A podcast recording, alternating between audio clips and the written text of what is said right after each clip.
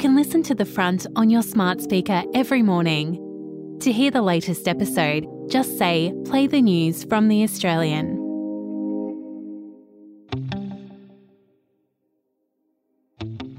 From The Australian, I'm Kristen Amiet. It's Tuesday, December 26. Australia and Pakistan will go head to head at the Melbourne Cricket Ground today in the second test of the summer test series. In this special episode of The Front, former vice captain and Fox cricket expert Brad Haddin reflects on the special place of the Boxing Day test in Australian culture.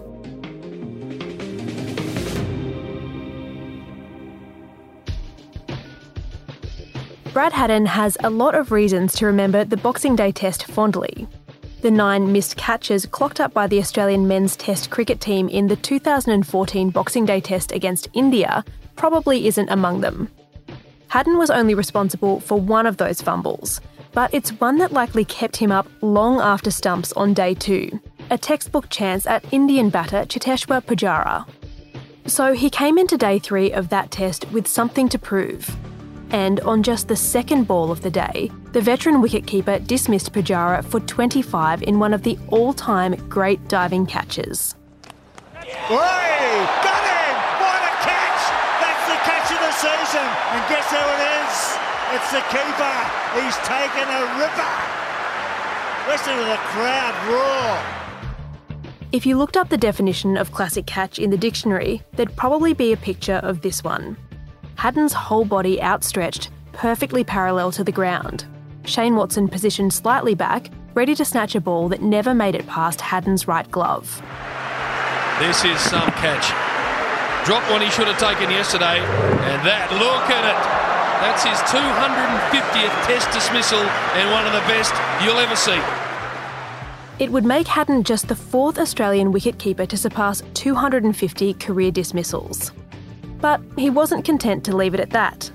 On the last ball of that day, he sent Virat Kohli back to the sheds with another screamer. Edge! Oh, he's got another one, has he, Haddin? That's a beauty! That is an absolute beauty! That's out of Shane Watson's right pocket.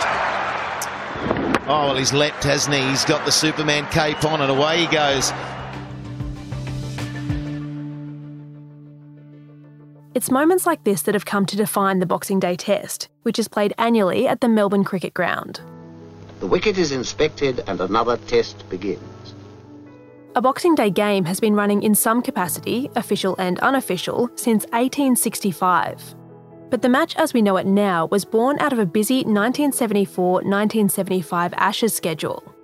It was formalised by the Australian Cricket Board in 1980 and it's occupied a special place in Australian culture ever since. I think our game's built a lot on tradition. Brad Haddin is a Fox cricket expert. Boxing Day is special for so many people are not just the players. If you go back to your childhood, you have your Christmas Day, then you're eating toasted ham sandwiches Boxing Day morning, you're playing cricket outside, the test match is always on in the background. And that's how we all grew up. That's the start of the holiday season. Haddin says some of the proudest moments of his career as a player, coach, and now commentator happened on the hallowed pitch of the MCG. As a player, that was a marquee event. That was a special moment. To walk out on the MCG in front of 100,000 people, yes, the game was exciting and the, the theatre around it's enormous. They're the moments that you play for. Yes, you love winning the big series. You, you love being involved in all those, but to be able to do that on Boxing Day, where the whole country is somewhere got the TV on watching that moment, uh, so it's pretty special to be a part of. When it comes to the Boxing Day test, Haddin says those special moments aren't necessarily always wins. The losses are memorable in their own way too. Yeah, I, I think the ones for me that the, the, good and bad actually are, are Ashes campaigns. England are our arch enemies, um, and, and, we've had some amazing battles there at the MCG on, on that day. I've been involved in where, where you've lost the Ashes, where England have retained the Ashes, and that's gut wrenching. Yeah! Oh, Matt Prior has taken it. England have retained the Ashes. Australia are beaten, well beaten, beaten into the earth, and this on one of their own favourite grounds. And I've also been on the flip side where you're going into a Boxing Day test already retain the Ashes, and it's all about then trying to get a clean sweep, and that's where it starts at Boxing Day.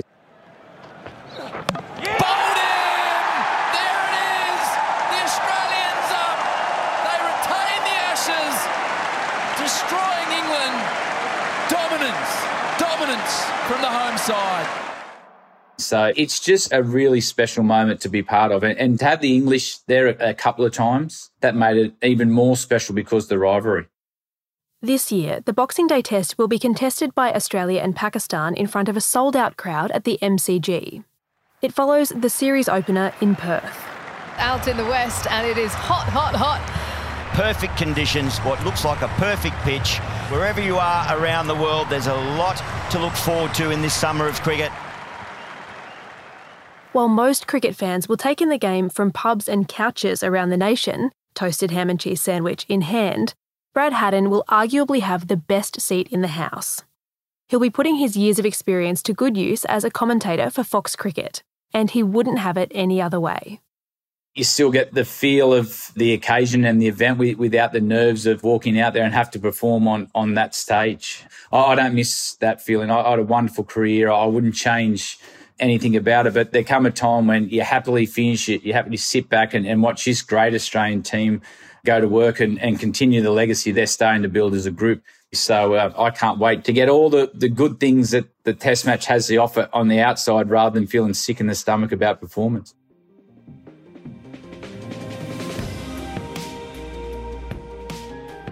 Brad Haddin is a Fox cricket expert. The Boxing Day test gets underway at 10:30 this morning. You can follow all the action from the MCG at theaustralian.com.au.